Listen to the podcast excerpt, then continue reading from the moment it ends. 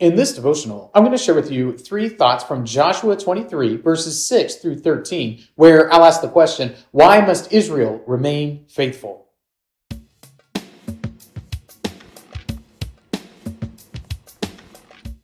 Joshua 23, verses 6 through 13 says, Therefore be very strong to keep and to do all that is written in the book of the law of Moses, turning aside from it neither to the right hand nor to the left that you may not mix with these nations remaining among you, or make mention of the names of their gods, or swear by them, or serve them, or bow down to them. But you shall cling to the Lord your God, just as you have done to this day.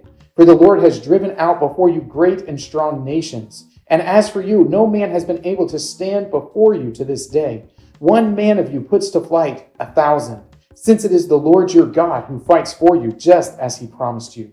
Be very careful, therefore, to love the Lord your God for if you turn back and cling to the remnant of these nations remaining among you, and make marriages with them, so that you associate with them and they with you, know for certain that the Lord your God will no longer drive out these nations before you, but they shall be a snare and a trap for you, a whip on your sides and thorns in your eyes, until you perish from off this good ground that the Lord your God has given you.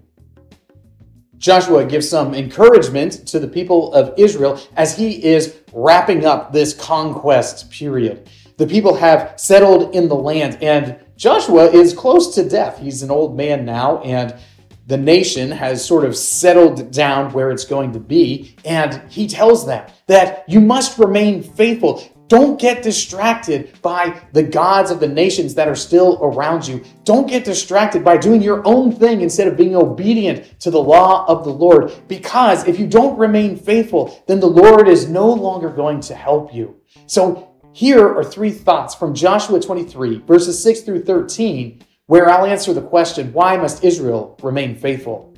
Thought number one enemies driven out.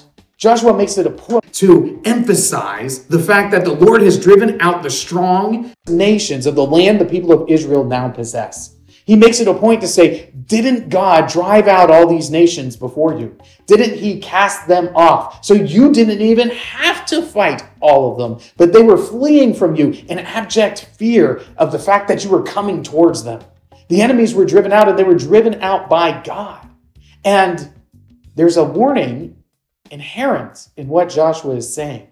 Just as God has driven out the nations before Israel, so too can God drive out the nation of Israel. And if you know the history of Israel, you know that that's exactly what happens. That the people of Israel do not remain faithful, and eventually they are driven out of the land themselves. Thought number two great in battle. After Joshua explains that the Lord had driven out the nations before them, we all know that Israel has to fight some of these remnants there.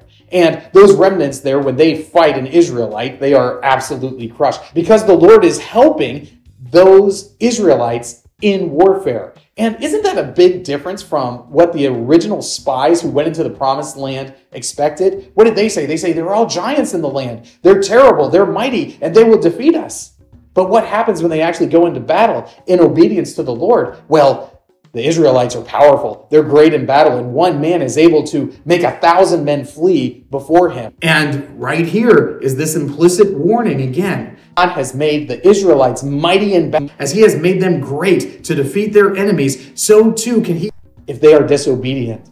If they do not follow the law of the Lord, then the Lord can raise up another army to come and attack them, to drive them out of the land, to be great in battle against them. And what we're about to see when we get into the book of Judges is that is precisely what happens. As the people of Israel abandon the right worship of God, he sends nations among them to defeat them so that they might repent and return to the service of the Lord. Thought number three remaining snare. Joshua points out that all of the nations that are left around them, all the little remnants that they haven't driven out, they can become a snare to the people of Israel. They can influence them with their worship of false gods. They can encourage them to do that which they ought not to do. They can bring them in and corrupt them with their own idolatrous practices. They are remaining snare for the people of Israel if the people of Israel don't remain faithful. And what do we find as we read through the narrative, as we read through the history of Israel? We find that those very nations that they had the power to drive out end up becoming a snare to the people of Israel. They end up corrupting them with their idolatrous worship and encouraging them to practice along with them. And what do the people of Israel do? They abandoned the faithful worship of the Lord. And the Lord, in kind, sends nations against them so that they would repent and ultimately return to Him. Don't forget, though, that the Lord is faithful to his promise. That even after Israel goes off into exile, he brings a remnant back home. He saves a remnant of his people that he places there in the land, and it is through them that ultimately Christ comes into the world, and all the nations of the earth are blessed. These three thoughts come from the assigned reading of Joshua chapters 21 through 24. If you'd like to read through the Bible with me, you can do so by subscribing to this channel, by clicking on the link in the description, or by joining the Facebook group Through the Bible, where we are reading the text of Scripture together